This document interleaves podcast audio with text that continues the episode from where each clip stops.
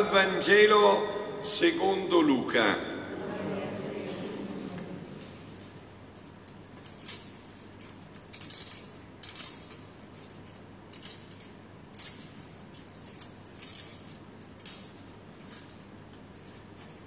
In quei giorni un decreto di Cesare Augusto ordinò che si facesse il censimento di tutta la terra questo primo censimento fu fatto quando Quirinio era governatore della Siria.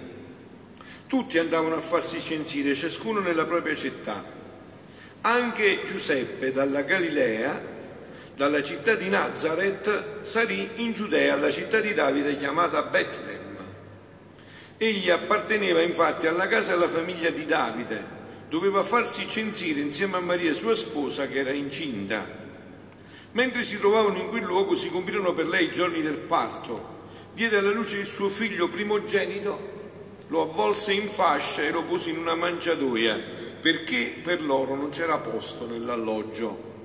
C'erano in quella regione alcuni pastori che pernottando all'aperto vegliavano tutta la notte facendo la guardia al loro gregge. Un angelo del Signore si presentò a loro e la gloria del Signore li avvolse di luce. Essi furono presi da grande timore, ma l'angelo disse loro, non temete, ecco vi annuncio una grande gioia che sarà di tutto il popolo. Oggi nella città di Davide è nato per noi un Salvatore, che è Cristo Signore. Questo è per voi il segno, troverete un bambino avvolto in fasce, adagiato in una mangiatoia. E subito apparve con l'angelo una moltitudine dell'esercito celeste che lodava Dio e diceva, Gloria a Dio nel più alto dei cieli e sulla terra pace agli uomini che egli ama. Parola del Signore. Parola del Vangelo cancelli tutti i nostri peccati. Chi è stato all'ufficio delle letture prima della Santa Messa ha sentito già che questa notte non dà spazio a tristezze. Questa notte è una notte che deve inondare la nostra vita di luce e San Paolo, nella seconda lettura che abbiamo proclamato a Tito, dice, figlio mio, è apparsa la grazia di Dio che porta salvezza a tutti gli uomini. E però dobbiamo fare veramente una notte concreta. Io stasera chiedo per me e per voi quello che vi leggo. Eh, deve essere una notte concreta per noi. Non dobbiamo uscire da questa chiesa senza che la Madonna non abbia esaudito questa preghiera. Santa Teresa di Lisieux non è più stata la stessa dopo il Natale del 1886. Perché stasera non può essere anche per me e per te? Senti, Teresa Martin era una bambina ostinata. Sua madre Zelia, che è già santa pure lei, era molto preoccupata per lei e per il suo futuro. In una lettera scrisse per il frugolino, Teresa, non si sa bene come andrà, è così piccolo, così sventato, è di un'ostinazione quasi invincibile. Quando dice no, nulla può farla cedere. Quando dice no, nulla può farla cedere. Se la mettessi per una giornata in cantina, ci dormirebbe piuttosto che dire sì. Qualcosa doveva cambiare, altrimenti solo Dio sa cosa sarebbe accaduto questo vale per noi. Non possiamo che sia un altro Natale, deve cambiare qualcosa. Lo sentiamo, sentiamo, è vero che promettiamo certo e manchiamo sicuro, sentiamo che la nostra vita di fede è languida, è tiepida, lo sentiamo, ma diciamoci la verità, dov'è questo fuoco? È vero che lo sentiamo, non funziona. Dobbiamo strappare questa grazia, dobbiamo strapparla. Teresa scrive un evento che le ha cambiato la vita, su ricorda tale e quale, cioè proprio la visione chiara. Avvenuto alla vigilia del Natale 1886, stanotte, nella sua autobiografia Storia di un'anima, scrive, questo mi serve poi per concludere con la divina volontà, perché a noi c'è bisogno di più adesso. Aveva 13 anni, avete sentito? 13 anni. E fino a quel momento era rimasta fermamente attaccata alle tradizioni natalizie di un bambino. Quando tornai a casa dalla messa di mezzanotte, Sapevo che avrei trovato le mie scarpe vicino al camino, piene di regali. Vi prego, state attenti, è una sciocchezza, è una sciocchezza così importante che gli cambia la vita un atto di rinnegamento della volontà che gli cambia la vita. Oh, sentite, sentite. Piena di regali, come era sempre stato da quando ero piccola. E quindi potete vedere che venivo ancora trattata come una bambina. Papà amava vedere quanto fossi felice e sentire i miei gridolini di gioia mentre prendevo ogni pacchetto delle mie scarpe magiche e il suo diletto mi rendeva ancora più felice. Ma è arrivato il momento che Gesù mi curasse dal mio essere infantile.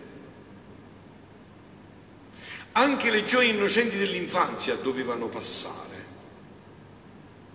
Ha fatto sì che quell'anno per papà fosse troppo anziché colpire direttamente me. E mentre stavo andando di sopra, lo sentì dire, Teresa dovrebbe aver superato tutte queste cose e spero che questa sia l'ultima volta. Teresina era un carattere sensibilissimo. Sentire questo significava urla e pianti che si rovinava Natale per tutti. Teresa dovrebbe aver superato queste cose.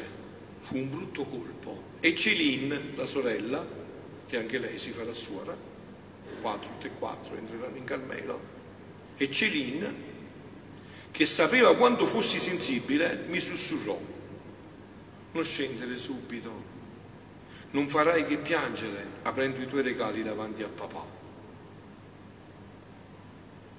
In genere Teresa avrebbe fatto proprio quello, avrebbe pianto come una bambina piccola come sempre, ma quella volta fu diverso.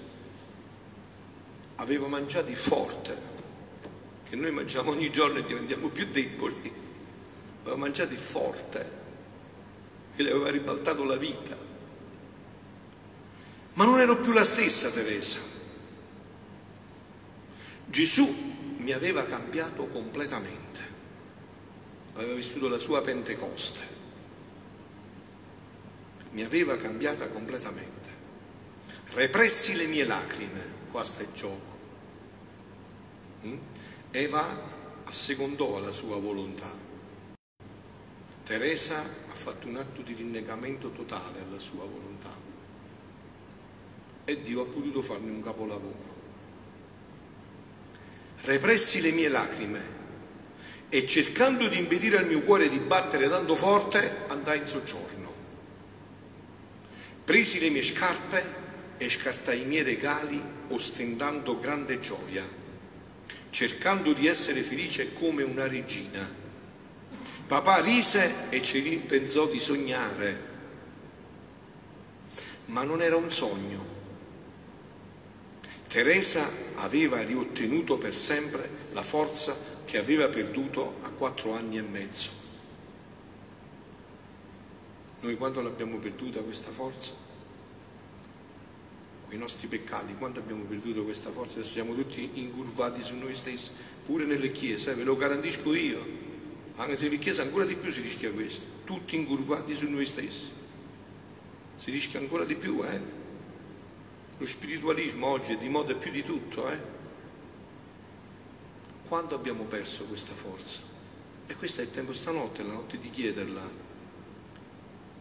In seguito Teresa definì questo episodio il suo miracolo di Natale e segnò un punto di svolta nella sua vita promuovendo il suo rapporto con Dio. Dirà, questo che ho preso non, non, non se lo ricorda bene, non ha aggiunto, ma io me lo ricordo bene, dirà, da allora è iniziata la mia corsa da gigante e non si è fermata mai più.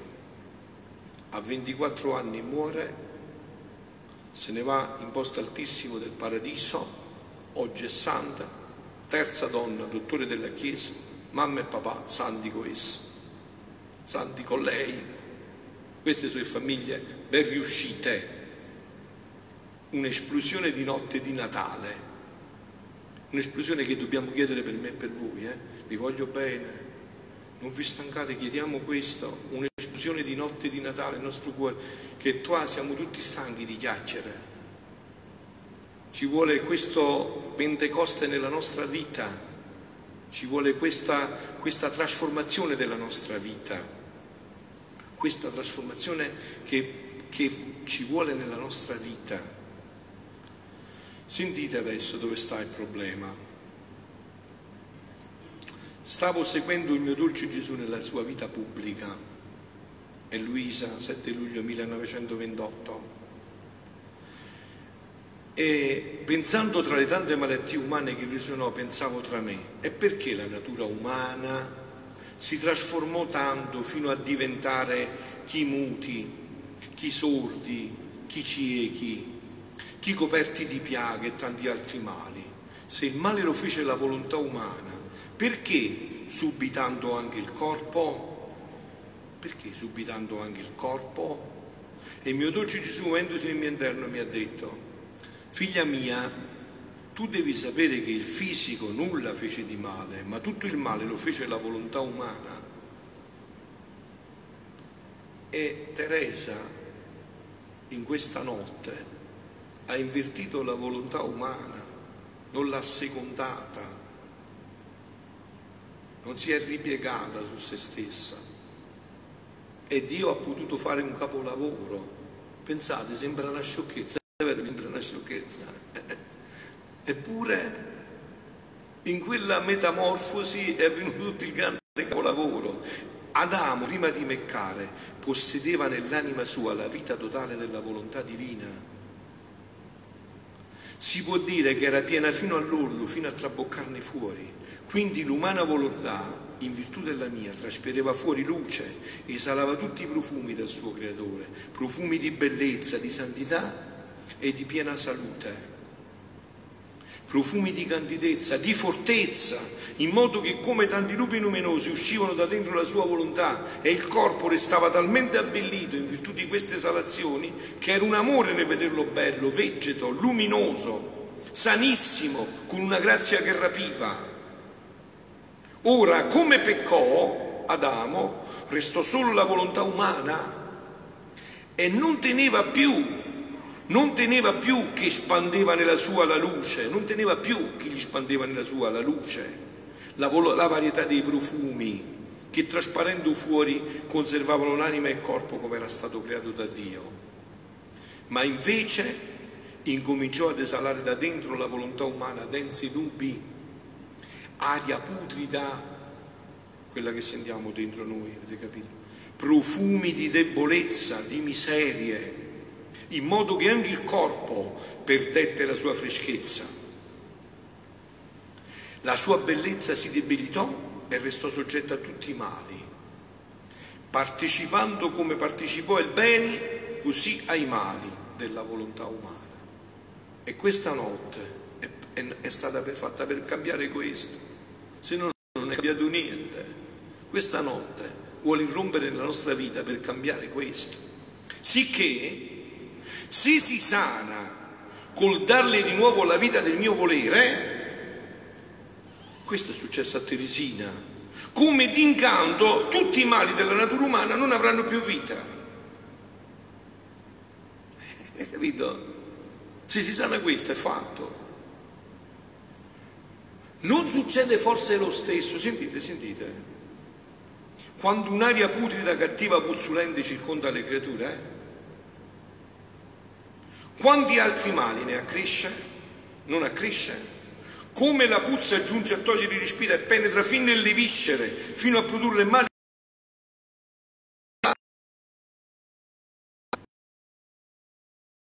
un'aria di fuori molto più nebbiosa e putrida della dal di dentro della creatura, dal fondo di tutto il suo essere. E poi c'è l'esempio palpabile delle volte a un giardino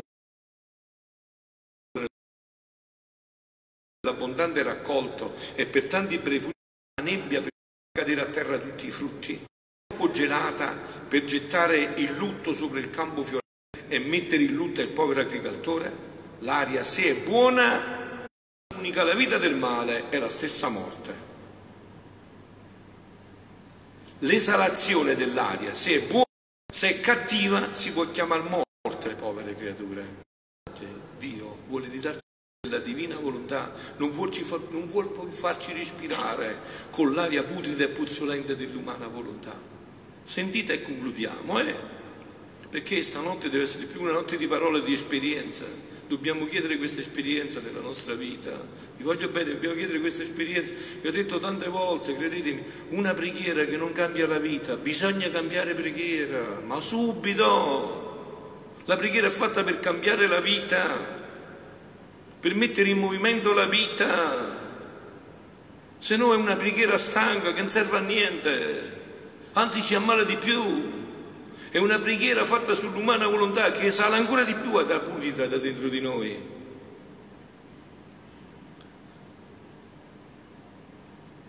Figlia mia, la nascita nel tempo, questa, fu la rinascita della divina volontà nella mia umanità. Questa è questa notte, questa notte è, avete sentito? La nascita di Gesù nel tempo fu la rinascita della divina volontà non solo in lui, nell'umanità. Fu la rinascita dell'umanità e siccome rinasceva in me, portava la lieta novella della rinascita alle umane generazioni. Questa è la lieta novella, questo è il Vangelo. Lieta novella significa Vangelo, la bella notizia. La bella notizia è che noi possiamo rinascere in questa vita della divina volontà. Il mio fiat eterno ma si può dire come se nascessi in Adamo per formare la lunga generazione della sua rinascita nella creatura. Ma siccome Adamo respinse questa volontà divina, la respinse, con respingerla impedì le tante rinascite che doveva fare in ciascuna creatura. Quella notte del Natale 1886 Teresa la accolse e respinse la volontà umana. La volontà umana era assecondare il suo capriccio, piangere. Lei non assecondò l'umano, se lo mise sotto i piedi e accolse il divino. E da allora iniziò la sua corsa da gigante. In quell'atto di rinnegamento Dio fece di Teresa Santa Teresa. E con amore costante e invincibile aspettò la mia umanità per rinascere di nuovo in mezzo all'umana famiglia. Perciò Sentite e concludiamo, perciò se, se no vi ripeto, non è Natale, figlioli, dobbiamo chiedere questa cosa. Perciò tutto ciò che feci in tutto il corso della mia vita, le mie lacrime infantili, i miei gemiti e vagiti, non erano altro che rinascite della divina volontà, che venivano formati in me per far rinascere nella creatura, per farla rinascere nella creatura. Questo è il Natale che vuole offrirci Gesù. Gesù non ha bisogno di regali, Gesù ci vuole fare i regali, anzi ci vuole fare il regalo, cioè che cosa ci vuole regalare? La sua vita. Questo perciò la Madonna è qua, perché noi ci disponiamo ad accogliere questa vita. Il lavoro della Madonna, sapete qual è? Quello che lei sta facendo. Lei l'ha nascosta, che lavora sempre nell'ombra, è cercare di convincerci, di prepararci, di disporci ad accogliere questa vita ad accogliere questa vita, sicché tutto ciò che faceva la mia umanità, passi, opere, parole, pene, anche il mio respiro e la stessa mia morte formava tante rinascite della divina volontà per quante creature avrebbero avuto il bene della rinascita nel mio fiat divino. Per ogni creatura sta tutto rinato, per me, per te, per Teresa del Bambino Gesù, solo che lei l'ha preso. Io non l'ho presa ancora, mi pare manco voi. Perciò è solo questa la differenza. Ma è tutto fatto per ognuno. Lei in quella notte l'ha preso e ha ribaltato la sua vita. Era una notte di Natale come questa. Era in un paese più freddo di questo. E veniva da una messa di mezzanotte come questa, quando la sua vita si è ribaltata. Essendo io il capo dell'umana famiglia ed esse le mie membra, io come capo chiamavo quei miei atti, chiamavo le tante rinascite del mio volere divino, in me per farle passare a rinascere nelle mie membra della creatura. Perciò non ci fu atto che io feci anche la mia stessa vita sacramentale, ciascuna ostia consacrata, sono continue rinascite del mio supremo volere che prepara alla creatura. Cioè ogni comunione dovrebbe liberarci dall'umana volontà e far risorgere la divina volontà. Avviene questo a noi? E perché non avviene? Se questo è un dato oggettivo, vuol dire che è soggettivo che non funziona. Capito? Vuol dire che è soggettivo che non funziona. E perciò dobbiamo chiedere questa, questa grazia stanotte. E Dio ce la farà, satene certi che ce la farà. Perché questo vuole vuole proprio questo. Quindi io sono il vero sacrificatore di una causa sì tanta, che il mio volere regna. Sono io proprio colui che formai in me il suo regno e facendolo rinascere tante volte in me, in quante creature doveva rinascere. Formavo il suo impero santissimo, santissimo e il suo regnare in mezzo alle mie membra. Figlioli, questa è la grazia che stanotte dobbiamo chiedere. Questa è la grazia che Dio vuole farci, brama farci. E per fare questo, perché voglio che sia sgombra la vostra mente da questo, Luisa lo dice continuamente nelle sue lettere, è semplicissimo, è semplicissimo. Bisogna prendere la ferma decisione di rinunciare alla propria volontà per far vivere di nuovo la divina volontà poi fa tutto Gesù, come ha fatto con Teresina. Teresina quella sera, perché avete capito poi che fa Gesù? Poi Gesù ci aspetta al varco, perché Gesù conosce bene il napoletano. Chiacchiere e tabacchiere in regno, Banco di Napoli non ne impegna. Gesù ci aspetta al varco, a Teresina l'ha aspettata al varco. La grazia era pronta, ma Teresina la poteva buttare all'aria.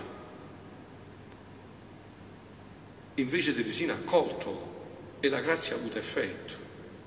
E io sono sicuro, sicurissimo, che adesso, mentre io parlavo, lo Spirito Santo parlava dentro di me e parla dentro di te. Siano lodati Gesù e Maria.